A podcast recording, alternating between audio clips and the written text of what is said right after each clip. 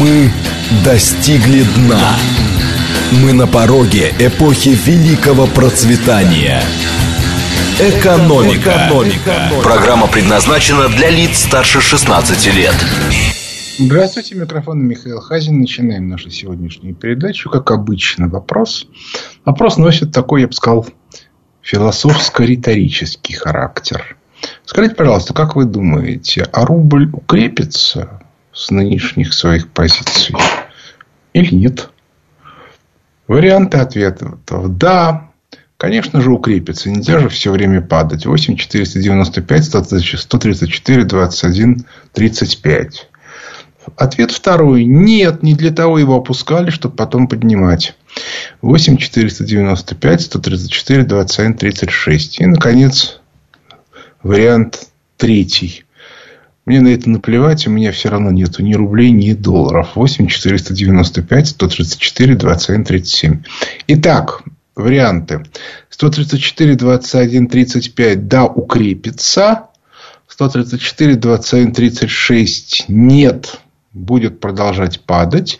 И 134 21 37 этот вопрос для меня не актуален.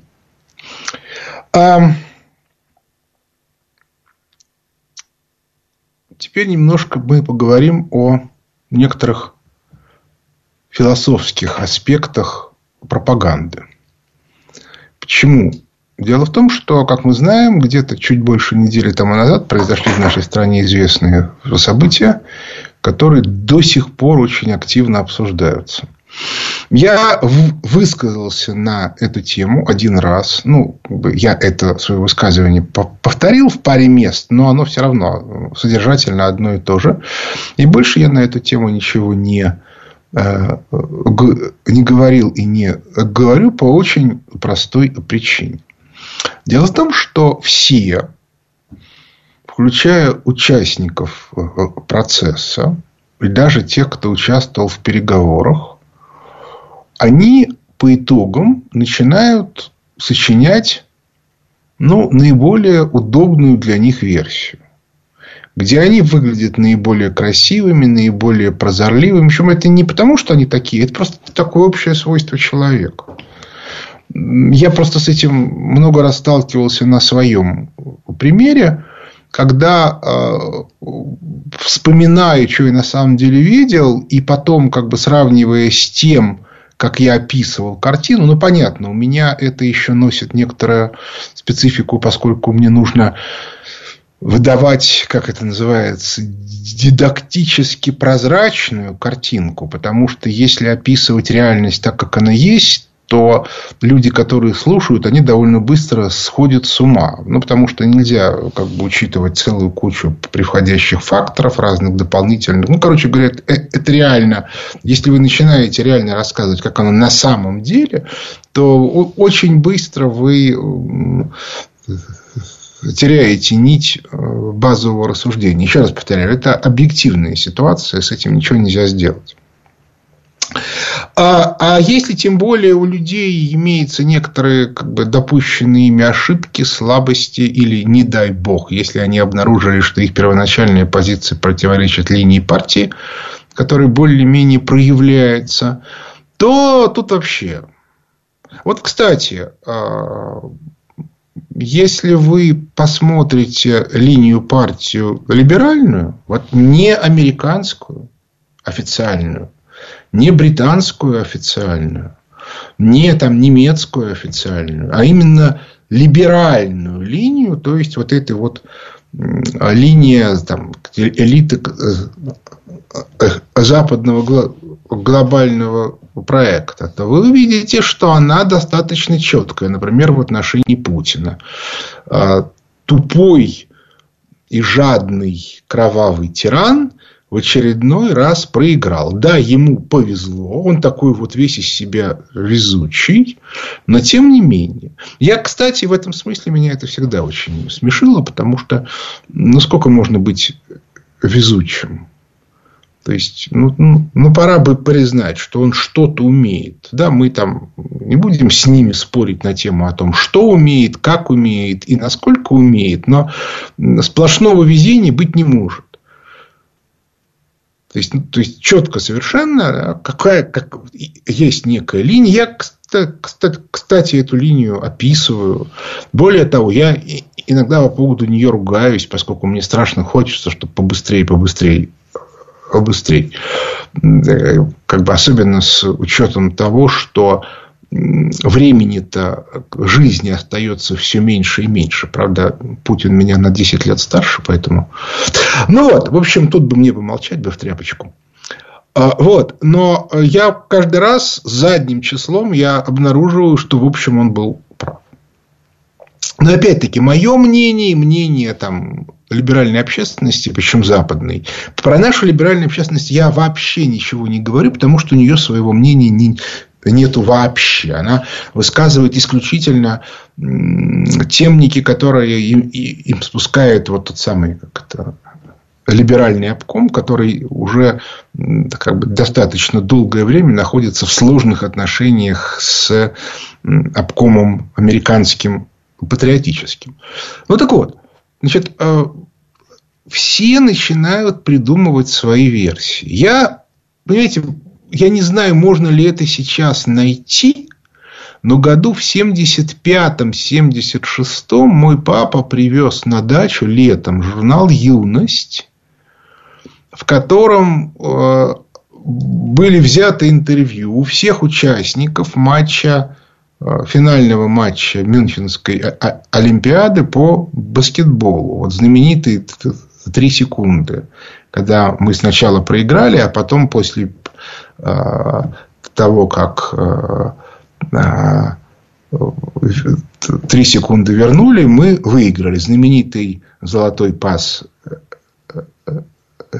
Едешка через всю площадку, знаменитый бросок Александра Белова, хотя больше всех очков в том матче, чем с отрывом набрал Сергей Белов. Ну, они однофамильцы для тех, кто из молодых слушает. Ну и так далее и тому подобное. Так вот, а, они все рассказывали совершенно разные версии, иногда противоположные. То есть, иногда они совпадали, иногда не очень, но в общем, но, но в общем.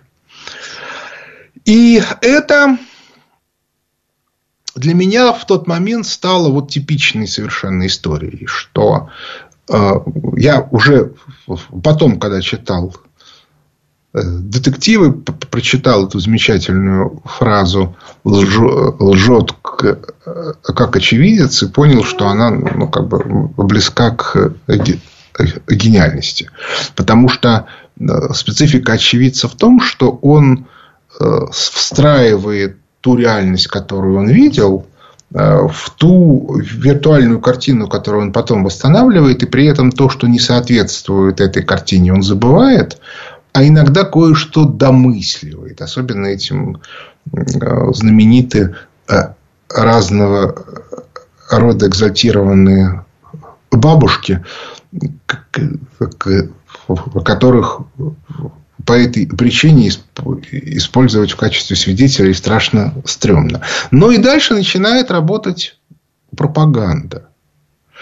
А пропаганда это очень интересная штука, потому что э, она создает некоторое общественное мнение, а люди так устроены, что когда есть общественное мнение, они стараются ему не противоречить. В этом, собственно, вот на этом и основана идея массовой пропаганды, что если все говорят, что вот это зеленое, то сказать вслух, ребят, какое же это зеленое, это желтое, нужно иметь очень большую смелость идти против общества. Даже если, ну, это, это тоже известные психологические эксперименты, когда, глядя на, желтую, на желтый кружочек, идет такая очередь, и каждый следующий говорит, это это зеленое, это зеленое, это зеленое, это зеленое. И, собственно, испытуемый, он стоит в этой очереди там каким-нибудь там 17-м.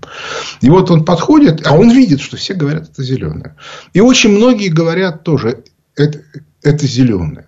Ну, просто вот, чтобы не, не противоречить общественному мнению.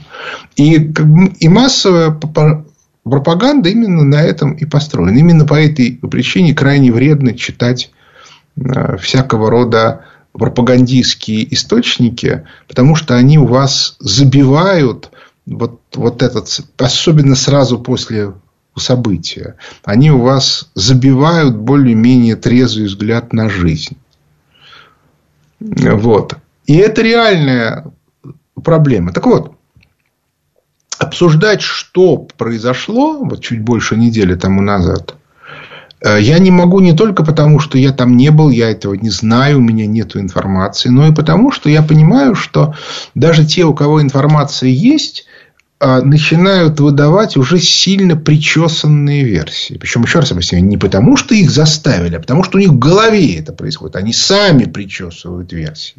Дальше, соответственно, официальные пропаганда принимает единственно правильную версию. Те, чьи причесанные версии противоречили этой пропаганде, уходят в тень. И начинают потом в кулуар говорить, ну, на самом деле, все было не совсем так, я-то знаю, но это все равно причесанная версия. И по этой причине а, в, ни в каких официальных сводках мы никогда реальность не узнаем. Может быть, ее можно узнать в тех отчетах, которые были написаны для президента, ну, буквально вот по ходу дела. Но и тут тоже есть свои сложности, потому что те, кто пишут эти отчеты, могут что-то не знать, могут э, быть ангажированы, ну, просто в силу своего вхождения в ту или иную группу, да и в конце концов просто личных симпатий. Да, такую личную неприязнь я испытываю к потерпевшему, аж кушать не могу. А кто-то Пригожина любит, а кто-то его не любит. И с этим ничего нельзя сделать. В общем, по этой причине г- г- говорить о том, что мы можем что-то такое вот а, нетривиальное сказать об этих событиях, вероятность этого стремительно падает. Кстати, отличие хорошей пропагандистской версии от плохой состоит в том, что а, количество противоречий, на которых можно увидеть отклонения, они есть всегда. Оно достаточно маленькое. Плохая пропагандистская версия, ну вот как у либеральной версии относительно Путина. То есть Путин это ужас. Ну, собственно, мы это знаем на примере Сталина, да, что э, пропагандистская версия по Сталину была как раз э, построена на том, что надо было любой ценой э, ликвидировать его образ как э, выдающегося государственного деятеля. По этой причине, соответственно, все аль- альтернативное. Но, правда, э, он не был выявлен сексуальным маньяком, но зато это все досталось в утроенном э, э, размере Берии. Вот. А, к слову сказать, это не первый случай. Аналогичная история была, например, с Ричардом Третьим в английской истории, на которого понавесили все. Чего он делал, и чего он не делал, чего он мог бы сделать, чего бы он никогда бы не сделал. Вот. Аналогичная ситуация была с Борисом Годуновым в, в русской истории та же самая картинка. Да, пришедшие, вернувшиеся к власти в, в, в, в боярские роды мстили. Но это, может быть, было и не главным аргументом, а главным было то, что пришла новая династия, которая на первых порах была далеко не такой успешной, как тот же Борис Годунов. Ну, и, и, и, и по этой причине нужно было в глазах общественности изобразить, как все было ужас, ужас, ужас. Вот. То есть, э, в общем, в этом смысле обсуждать все эти истории я считаю делом абсолютно бессмысленным. А вот что имеет смысл обсуждать, это стратегическую линию. Вот со стратегической линией все понятно.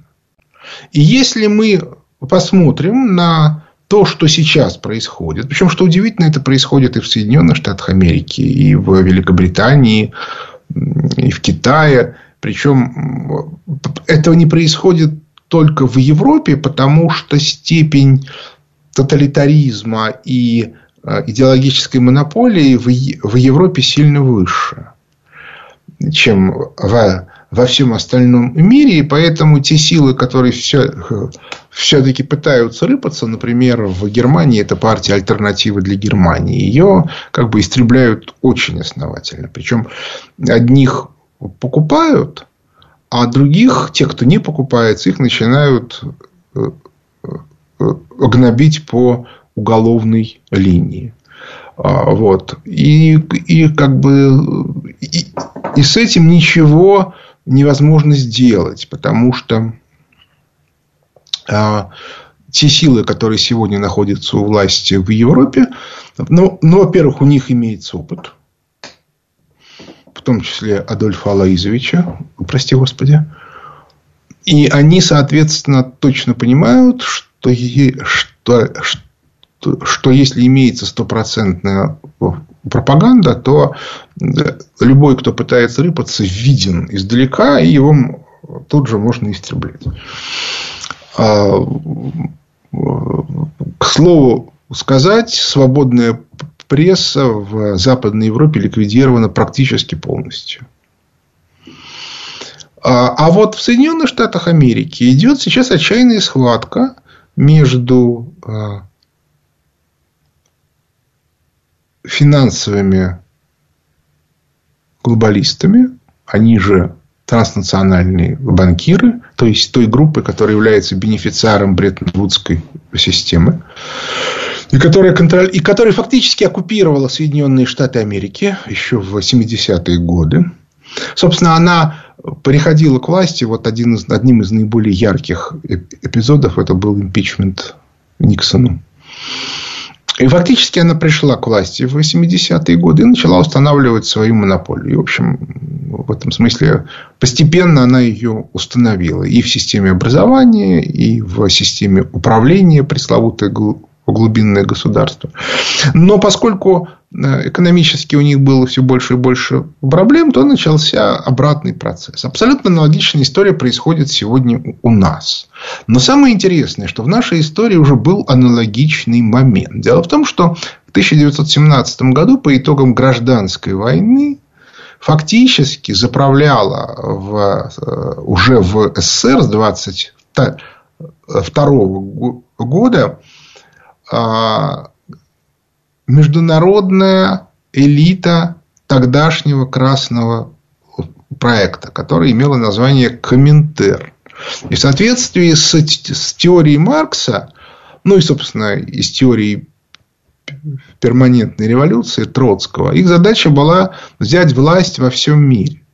Потому что они считали, что на уровне одной страны они проиграют.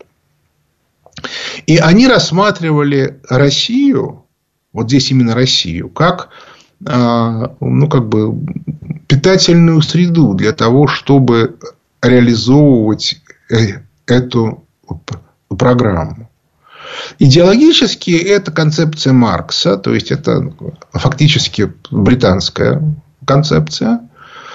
И, а, кстати, косвенным признаком этого является то, что управление экономикой э, в СССР и в Британской империи осуществлялось по одному принципу контроля над ценами. Больше такого не было нигде. А, и, соответственно, гений Сталина как раз состоял в том, что он э, изменил э, концептуально систему управления не столько экономического, хотя и, и экономического, и, соответственно, нашел источник внутреннего развития, реализовав ту программу, которую пытался сделать Столыпин, и которая у него не получилась. Но в процессе он довольно быстро понял, что ему придется разобраться с, с, с Коминтерном. Начал он, кстати, именно с Коминтерна, потому что ему было нужно, чтобы коминтерновское руководство во главе с Зиновьевым и Каменевым потеряло большинство в, э, на, в коммунистической партии, в КПБ. И это была спецоперация, которая частично описана нами э, в, в «Лестнице в небо» и, соответственно, в, в, в первом томе «Кризиса власти» или во втором, во втором томе «Кризиса власть». Но суть этой операции состояла в том, что э, нашелся человек в окружении, в окружении Каменева, это был Угланов, который принял сторону Сталина и Бухарина. Отметим, тут была очень интересная история, потому что в рамках борьбы с Зиновьевым и Каменевым Бухарин выступал вместе со Сталиным, а потом он стал выступать против Сталина. Но это только говорит о том, что Бухарин был человек не очень умный. Но, впрочем, это все уже сейчас не, не важно. Важно то, что картина абсолютно вот такая же. И тогда был... Разница только в том, так сказать, в этом смысле СССР конца 20-х очень напоминал середины 20-х годов прошлого века очень напоминал нынешние Соединенные Штаты Америки. Потому что вот этот вот центр международной элиты, который себя рассматривала как международную Коминтерн, располагался в Москве. А сейчас они значит, располагаются в Вашингтоне и в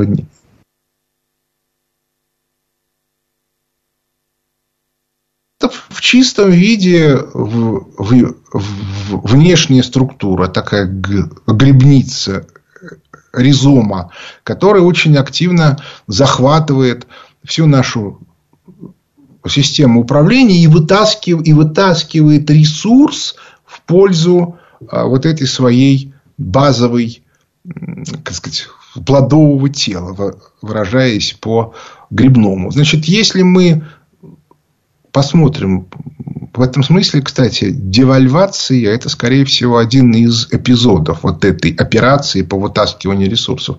Ну, посмотрим, что у нас результат какой. Всего 11% считают, что все-таки рубль еще вырастет. А 67%, две трети считают, что рубль будет продолжать падать.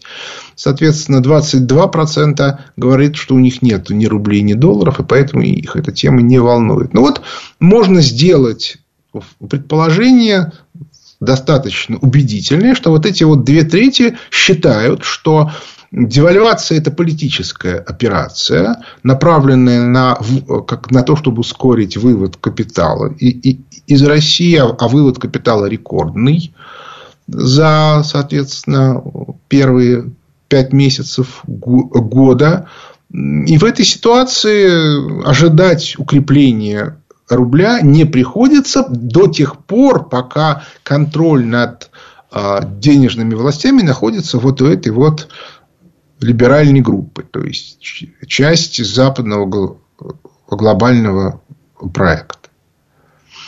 А мне сложно сказать, насколько понимание вот этого факта есть у большинства, так сказать, российских чиновников. У Путина оно имеется Безусловно, я, правда, не уверен, что он это вот такими словами объясняет. Но, в общем и целом, понимание, я думаю, что есть. И по этой причине, я думаю, что стоит дождаться осени, потому что у меня глубокое убеждение, что те процессы, которые начались, они могут быть еще и как бы они как бы получит свое продолжение. Отметим, кстати, что событие во Франции укладывается в то, что я говорил в апреле месяце о том, что Британия может пытаться отжать Западную Европу у Соединенных Штатов Америки, но тут должна быть, должен быть обязательный переход этих событий на Германию. Так что будем смотреть. А, то есть, захотят, не захотят, могут договориться, к слову сказать. И тогда это будет просто не нужно. А пока это просто демонстрация силы. Может получиться, не получиться. В общем, короче говоря, будем внимательно за всем этим э, наблюдать. Я думаю, что лето будет веселое. Опять-таки, не забудем, наш любимый месяц август еще не начался. Так что ожидать может быть, имеет смысл много чего. Ну, а пока перерыв на новости.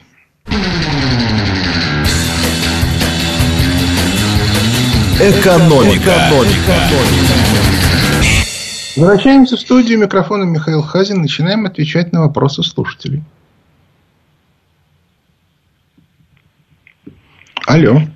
Алло, здравствуйте, Михаил Леонидович. Виктор Михайлович из Домодедова. Здравствуйте, Виктор Михайлович. Давненько я вас не слышал. По пропадали. Ну вот никак не могу пробиться к вам. Но сегодня повезло. А, вы знаете э, замечательную вещь Марка Минкова? Из памяти уходят имена. Так. Вот, а у меня э, обратный процесс. Да. У меня из памяти всплывают имена. Значит, Это... э, некто Петлюра, э, потом э, орденоносец э, Батька Махно, э, Власов, значит, навевают на э, определенные мысли, э, что это в истории повторяется не раз, и не раз. Э, вы разрешите, я с вами сыграю э, в ту игру, в которой вы начинаете э, каждую передачу. Да. Задаю вопросы. И, значит, какой из трех вариантов вам больше нравится? Первое – это, так сказать, личные амбиции руководителя Вагнера – его, так сказать, э, жажда наживы. А, второй вариант. Э, привет из 90-х. Давайте, будем, давайте мы не будем. Я же сказал, что я не буду обсуждать эту тему вообще, ни в каком виде. Так что вы задавайте вопрос. А, ну, вы просто сегодня упомянули тоже э, о я нем, упомянул сам факт, но я ничего не говорил ни про то, что было, ни про какие-то оценочные суждений. И не буду про, на эту тему говорить. Понятно. Понятно. А, тогда э, второй, тогда другой вопрос. Э, как вам э, кажется, вот эти инструменты, которые мы должны построить с точки зрения новой банковской системы, в новом, в новом миропорядке, какое место, э, э, какое время займут и какие подводные камни э, при реализации возможны? Ну, понимаете, я пока не хочу это обсуждать, поскольку это место, вот как бы это сказать, тонкое и деликатное. Что-нибудь скажешь лишнее, а потом из-за этого ничего не получится. Поэтому я пока ничего говорить не буду. Единственное, что я могу сказать, что у меня есть серьезные основания считать, что некоторые вещи уже происходят. И одна из них это вот а, история с а, визитом Блинкина в Пекин. То есть у меня глубокое убеждение, что там некоторые процессы произошли. Вот. Вот так вот. А что Блинкин подписал некую бумагу с некими пунктами. А, а, потому что элита Соединенных Штатов Америки, именно национальная элита Соединенных Штатов Америки отдает себе отчет в том, что а, держать ситуацию в мире она больше не может, не говоря уже про то, что основной инструмент, которым она все якобы держала, это, собственно, был инструмент банкиров. И от использования этого инструмента Соединенным Штатам Америки становится все хуже и хуже. То есть надо что-то делать срочно. Цигель, цигель, айлюлю. А, и то есть с точки зрения национальных интересов Соединенных Штатов Америки этот инструмент нужно немедленно выключать.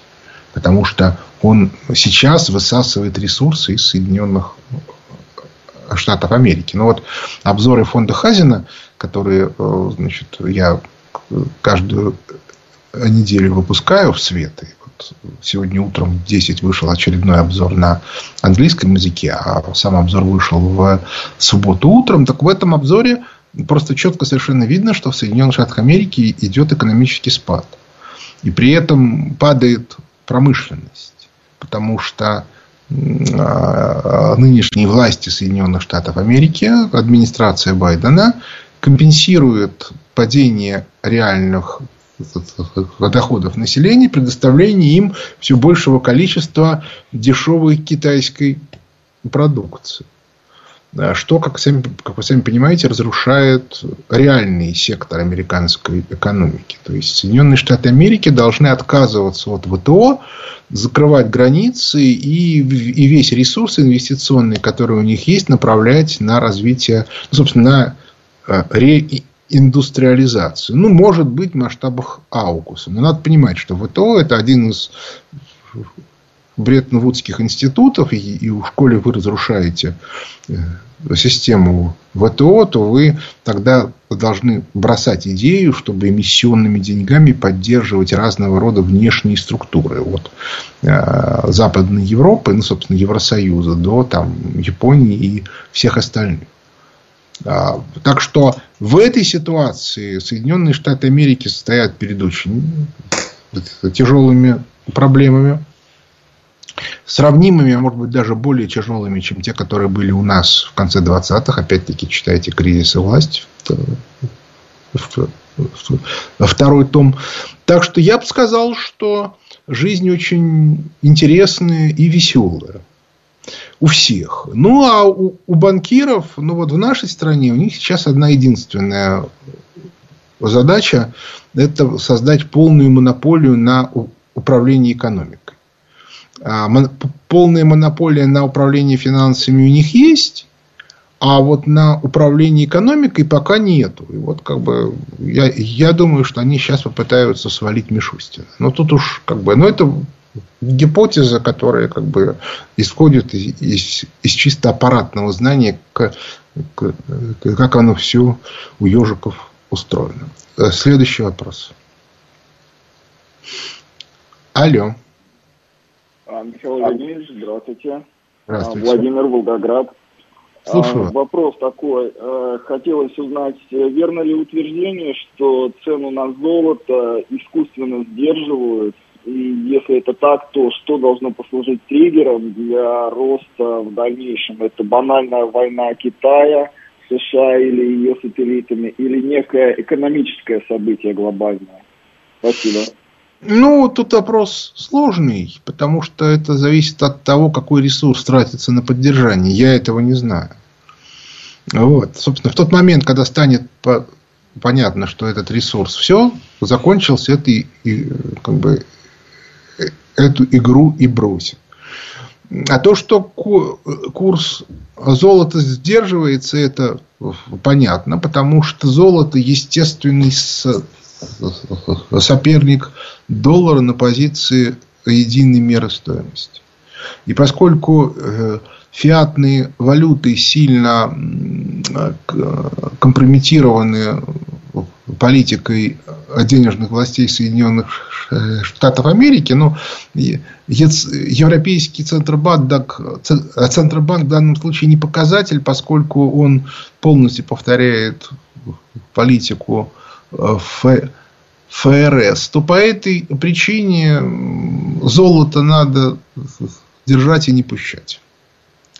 Следующий вопрос. А? Михаил Сергей Алексеевич.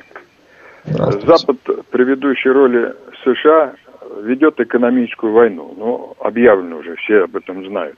Любая война характеризуется потерями. Как вы в этой экономической войне оцениваете потери США и потери России? Спасибо. Вопрос бессмысленный, потому что не существует как, ну, хоть каких-нибудь общепризнанных критериев. Как вы будете сравнивать то, чего невозможно сравнивать? Ну, очень условно. Что лучше? Ведро крыжовника, ведро черной смородины или ведро черники?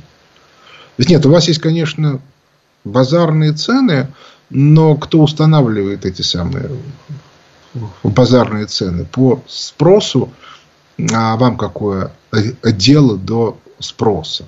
Я, например, люблю чернику и не люблю смородину. Ну, вот я ее не люблю. Ну, что можно сделать? Вот. И, соответственно, и по этой причине для меня, безусловно, ведро черники лучше. Вот. Э, ну вот, вот.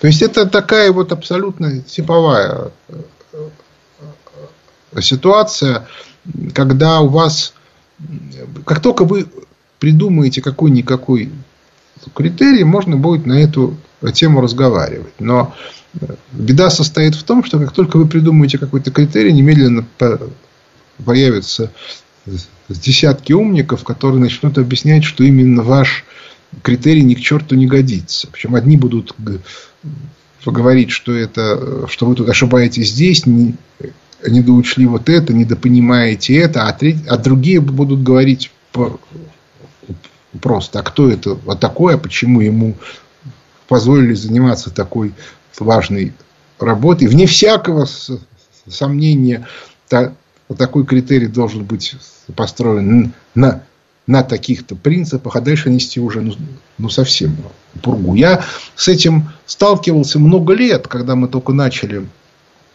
описывать состояние американской экономики, то вот, вот все вот это вот мы получали, причем, что характерно, на первом этапе э, превалировала тема, а кто это такой, ну, плюс там откровенная заказуха, да, что, что Хазин идиот, уволенный это всюду за профнепригодность, маньяк, мошенник. То есть, э, исключительно, как сказать, личные характеристики.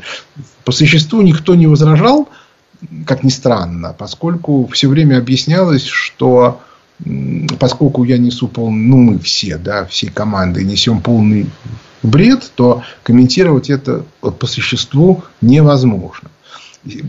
Понимаете, а сегодня все говорят, ну да, чего там, подумаешь, 20 лет назад написал книжку там по закату империи э, доллара и конец Пакс Американо, это было очевидно. Сейчас я регулярно натыкаюсь в интернете на замечательные высказывания. Подумаешь, Хазин сказал, что Трамп выиграет выборы 2016 года. Это же всем было очевидно. За три дня до выборов все писали одно и то же, что у Трампа нет шансов. Все писали. Я, кстати, сказал о том, что силы, которые э, ставят на реиндустриализацию Соединенных Штатов Америки, выдвинут своего представителя на пост кандидата в президенты. И этот человек даже может выиграть. Было это 5 ноября 2014 года. Еще не было никакого у Трампа ни в одном глазу. Но это же, это же никто не смотрит. Да. По этой причине то, что вы предлагаете, по большому счету, неосуществимо до тех пор, пока не появится кто-то, кто не предложит вот эти вот критерии. Дальше можно о чем-то говорить. Но вот я могу сказать, что я уже полтора года объясняю, что в Соединенных Штатах Америки идет экономический спад. И это видно по многим цифрам. Мне в ответ на это предлагают альтернативные позиции. Говорят, а вот смотрите, вот официальные цифры американских властей. Нету никакого спада. То есть можно говорить о том, что они вот-вот вошли в рецессию, но может быть это и не так. Поскольку определение рецессии это делает Бюро экономического анализа, а американское же, а оно э, рецессию пока не объявляла. Я тут могу только напомнить мой разговор с видным представителем э, либеральной команды осенью 2008 года, когда я объяснял, что кто же им позволит объявить рецессию перед выборами. Мне было сказано, что честнейшие и независимейшие эксперты американские, которых он лично знает, а, не, врать не могут. И ровно через неделю после президентских выборов рецессию объявили, причем сразу за год, то есть еще с 2007 года, с осени 2007 года. Поэтому, ну что уж там говорить, да? Э, когда речь касается Э, вещей, в которых очень важен субъективный фактор, и плюс к этому еще социально значимых, ожидать, что вам вот так вот скажут правду, ну, это нужно быть очень наивным человеком. Следующий вопрос. Алло. Михаил здравствуйте. Владимир, Москва. Подскажите, все-таки, что с рублем-то будет? У меня спрашиваете? Ну я да. Я пока, а тут я, я могу знать. Понимаете, это же не экономика. Девальвация рубля, она сегодня результат либерального консенсуса. Либер, ну, в руководстве, в, в экономическом блоке России. Тех, кто сомневался, забили словами, что надо финансировать дефицит бюджета. Сами либералы про себя понимают, что это способ понизить авторитет Путина. Некоторые политически ангажированные люди втихаря объясняют, что это ответ значит, либералов на э, неудавшийся мятеж э, пресловутый. Я, как бы, когда мне эту версию рассказали, я задал один единственный вопрос. А, а что такое успех мятежа с точки зрения либералов? Потому что, представь, ну, представьте на секундочку, что Пригожин пришел бы к власти. Ну, как, как вы думаете, он бы оставил бы либералов или бы развесил по фонарям? То есть, может быть, Россия бы после этого и рухнула. Но с точки зрения висящих на фонарях э, либералов, можно ли это считать успехом? Ну, то есть, системно-либеральным успехом, да, в личном плане, безусловно, нет. Но опять-таки мы утыкаемся в критерии. Я поэтому и говорю, что очень сложно оценивать э, ситуацию. Я уже не говорю про версии про то, что а, это вообще не было, э, что мятежа вообще не было, все это был спектакль. Еще раз повторю, это не значит, что это был спектакль. Я говорю, что есть и такие версии. Вот. И по этой причине бессмысленно о чем-то говорить в этом направлении. Следующий вопрос. Алло. Алло, Михаил Леонидович, Владимир Москва. У меня вот такой вопрос. А ответ Владимира Владимировича на действия наших либеральных властей возможен какой-то в ближайшее время девальвация рубля? Или нет? Он, ну, я думаю, что он будет, потому что я считаю, что Владимир Владимирович понимает, что происходит. Но я думаю, что этот ответ будет не сразу, и он будет э, нетрадиционный. Посмотрим. Я же говорю, вот у меня ощущение такое, что реальных ответов надо ждать до осени. Следующий вопрос. Алло. Алло, здравствуйте. Здравствуйте. Михаил Леонидович? Да, да, я слушаю. Э, Наиль Уфа. Михаил Леонидович, такой вопрос. Вы некоторое время назад, может быть, год больше, говорили, что по вашим ощущениям возможны ну, такие значительные перемены во властных сказать, вообще, системах, которые поведут за собой такие большие, такие блоковые замены кадровые. Ну и, и понадобится большое количество новых кадров, молодых и так далее. Судя по всему, сейчас пока еще процесс не начался. Как вы считаете, вообще все-таки он предполагается и от чего зависит, и, и допустим, э, меня более всего интересует, что должно в конечном итоге вынудить принять решение о вот этих серьезных переменах? То есть вот э, Знаете, сколько еще, ну вот, в общем так. Я вам могу просто рассказать личный опыт. Значит, когда я пришел в администрацию президента в апреле 97 года, то пришел я к Лившицу, который, который только-только был из министра финансов и вице-премьера назначен заместителем руководителя администрации по экономике. И э, Лившиц, собственно, когда меня брал на работу, спросил меня, смогу ли я свалить Чубайса, потому что Чубайс занял место Лившица, министра финансов, а это место Лившицу страшно нравилось. То есть была такая вот, ну помимо всего прочего, это была еще некоторая личная такая ситуация. Я подозреваю, что она была еще и, и, и семейная, потому что родители э, Лившица и Чубайса вместе э, э, служили, я уж не помню, это назывался Прикарпатский военный округ или Закарпатский, в общем, во Львове они послужили и друг друга сильно не любили еще в те времена. Так что это такая вот, как, как бы это сказать, семейная была вражда. Так вот, а, я тогда сказал э, э, Лившицу, что решение о необходимости снятия Чубайса э, мы должны обеспечить у Бориса Николаевича Ельцина в течение трех месяцев. Я не помню, я сказал три месяца или три-четыре месяца. А, и при этом, э, как и было обещано Чубайсу, никаких активных операций мы не устраивали.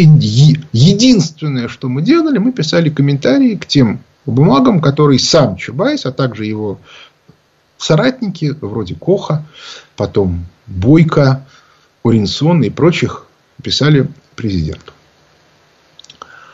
А, и, соответственно, а, в результате к концу августа, ну, то есть ну, с, с начала нашей работы экономическое управление было создано в конце апреля, по-моему, или я, уже, я, я, я уже сейчас не помню.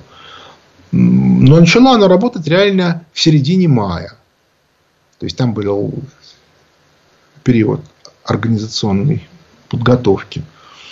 Значит, э, к концу августа решение о снятии Чубайса было принято.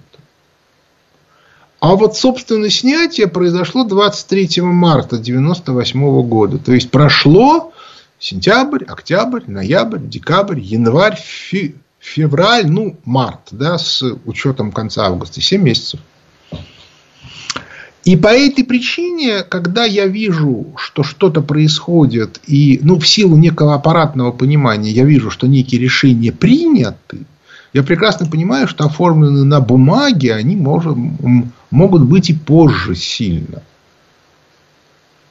Поэтому я бы не спешил. Следующий вопрос.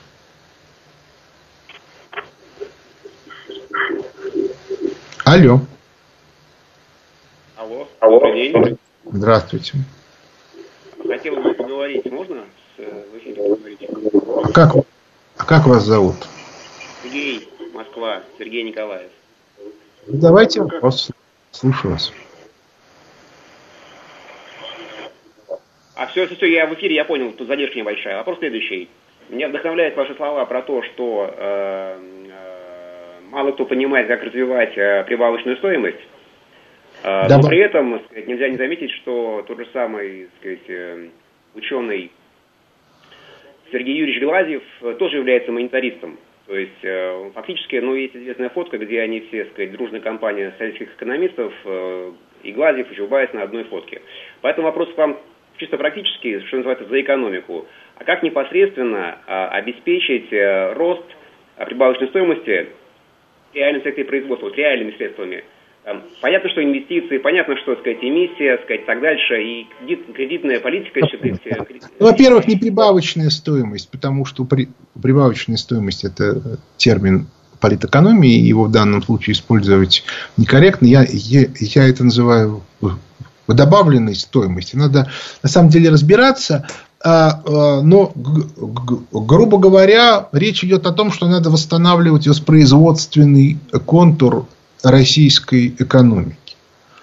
А у Глазьева имеется некоторые представления о том, как это сделать, но как бы главная его сила в том, что он понимает, что надо расширять российские рынки, поэтому он там и, и, и таможенный союз создавал, и, и Евразийский экономический союз, в общем, и работа в этом направлении идет. Вот. Более-менее понятно, как это сделать, но для этого нам вначале нужно выйти из, из Бреттон-Вудской системы. И одним переходом на платежи в национальных валютах этого не, не сделаешь. Надо выходить из системы ценообразования долларовой. Поэтому этот процесс длительный. Ну, посмотрим, как будут обстоять дела. Я думаю, что, еще раз говорю, до осени мы увидим что-то. Но на этом Наше время подошло к концу. Микрофоном был Михаил Хазин. Благодарю за внимание. До свидания.